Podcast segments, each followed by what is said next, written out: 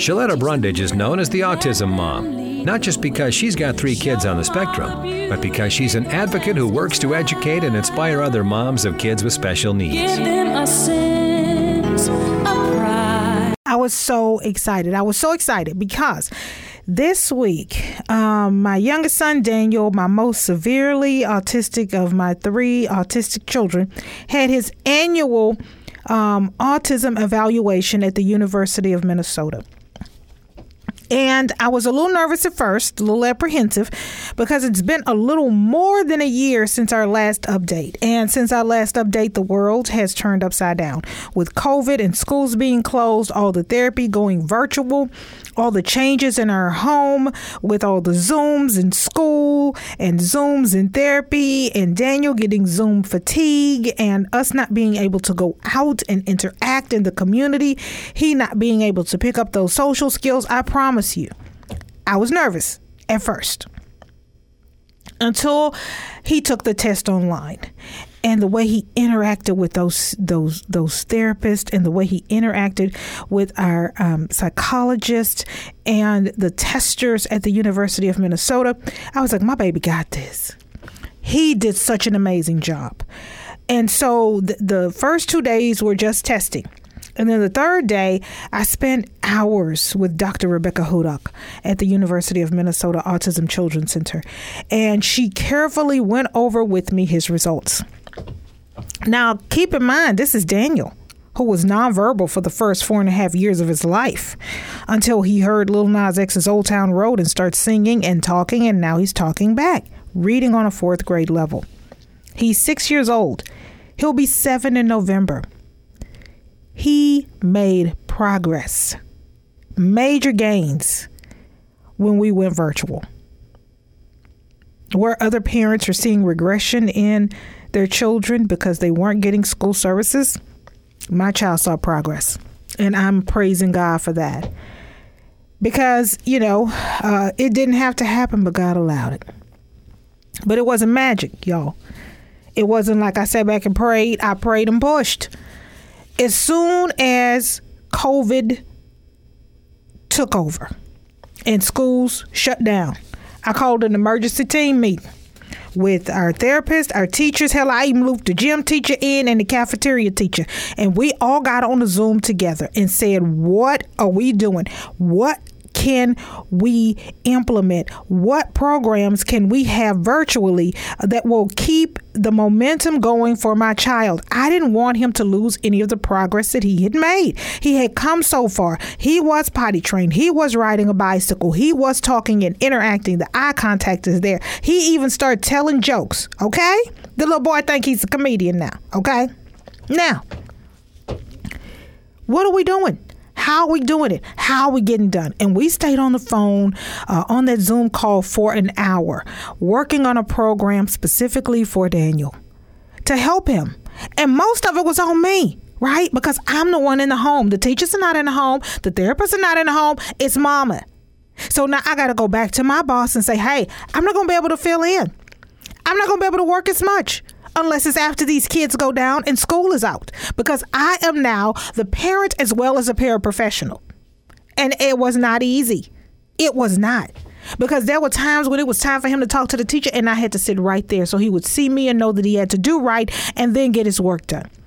There were times when I would love to have done laundry, but I had to sit there and click for him so that he could focus on getting his work done. I had to sit there when he didn't feel like it and help him communicate with the teacher, which put my laundry behind, which put my email uh, interaction behind, which put my phone calls behind, which put everything else on the back burner. And I'm grateful, right? That my husband makes enough money to allow me to stay home because I know that's not an option for some folk. So I don't take that for granted either, right? But it paid off because my son did not lose any of his functional skills and capabilities when he got ready to take that test. And on some of his stuff, he was actually above average, doing those puzzles and word searches and filling out the, the, the next shape and, and doing a lot of those math problems and reading and all that. Sometimes he was on a level of a seven year old, and he's still just six. This was a boy who just two years ago had no functional language when he took the test. And that was in person. That's what the, that's what the note said. He was talking, reading, and comprehending like a nine month old child, and he was four years old. I was not about to let that progress go away. I was to do whatever the hell I had to do as Daniel's mama to continue down the path of complete and total healing. Some folk don't like that term. I'm sorry. God bless you. But I want my child healed because I'm not going to be here forever. He's a little black boy. And when the police say stop or I'll shoot, they don't mean run toward me and flap your hands. They don't mean keep walking because you don't understand what I'm saying. They mean stop, little black boy, or I'll shoot you and I'll kill you. So, what's best for my son is to be on a level on par with his peers. And that's what we've been working toward. And that's the goal.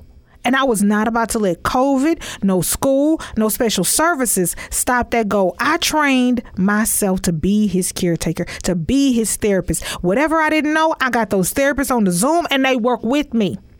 I bought the toys that they had in the classroom. I set up classrooms in my home. He had a desk, he had a whiteboard, he had a wall divider so he could be separated from his siblings. I did what I had to do. And I'm seeing the results now. And I didn't just do this. And I'm not bragging or thinking I'm better than another parent because you know what? When I found out the secret sauce, guess what I did? It's what I usually do. Start helping other parents. I start holding workshops in school districts across the country virtually with parents. Most of them came to me crying. Sheletta, what are we going to do? Our kids need special services and they're not able to get them. The school district owes us this. According to the federal government, our kids are supposed to get, yeah, yeah, yeah. We know what the hell our kids are supposed to get. They're not going to get it. They can't even provide basic services right now to the normal developing kids. So you think they're going to be able to come over here and take care of our kids? No. The teachers are trying to figure out how to do this Zoom thing. They're trying to figure out how to work this thing out on Google Meets or whatever platform they're using when COVID first came on the scene and shut everything down. So no, they don't. They, they're not going to be able to work it out for us. We have to work it out for ourselves. And that's what I was telling my parents. Stop crying and let's start pressing together. Stop fussing and let's start fixing the problem because we are the only ones that's going to do it. The school system is bogged down. They're trying to figure this out and they need our help the more we can do for our kids, the better. And so I, am just I'm not going I'm not going to even sugarcoat it because when I saw National Public Radio story with uh, Cory Turner and Rebecca Klein. Uh, they did an in-depth s- study and survey and story because roughly 7 million children in the U.S. received special education services until the pandemic, and many of those services stopped when schools were down. And they have a series of stories and photos with families who um, just told just the, the, the, just horrible stories about how their kids regressed and how they went down and how the school system didn't provide this or that for them and, and you know it was just it, it, nobody had a good story to tell they talked to uh, Crystal Bell, who lives in New York City with her son Caleb, who is deaf and blind and nonverbal, and and, and she didn't get the services for her child. When schools closed down. And, and they talked to a, a, lady named Carolyn Schaffner uh, in Nashville, Tennessee, and her daughter Rachel has severe autism and struggle with learning remotely. I get it. I understand it. It was hard for us too. But there are some success stories out there, like Daniel, that need to be told, that people need to hear about so that they can know it can be done, that things can and will get better. When the model changes, we have to change with it. When it flips, when the world flipped on its head, we got to flip with it. Our children are dependent on us. We cannot wait for the school system.